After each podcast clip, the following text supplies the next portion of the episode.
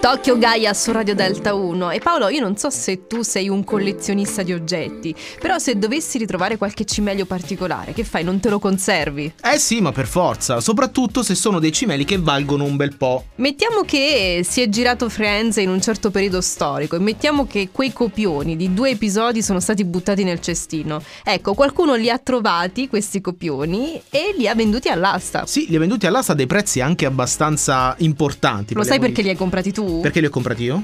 No, li hai comprati tu? No, non l'ho comprati io. Ah, per il prezzo dico.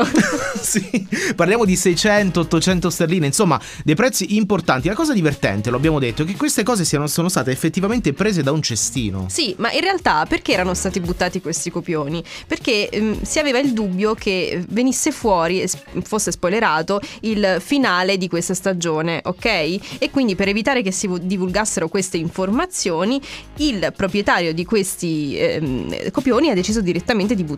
Sì, ha deciso di buttarli, ma poi sono stati appunto recu- Ma tu ti immagini trovare un piccolo cimelio all'interno di un cestino? Sì. Recuperarlo, insomma, anzi, fa una cosa, continua un attimino a dire, arrivo subito. Ma Eh. Che, che fai? Cioè, cercare dentro il cestino? Ma, ma sei matto?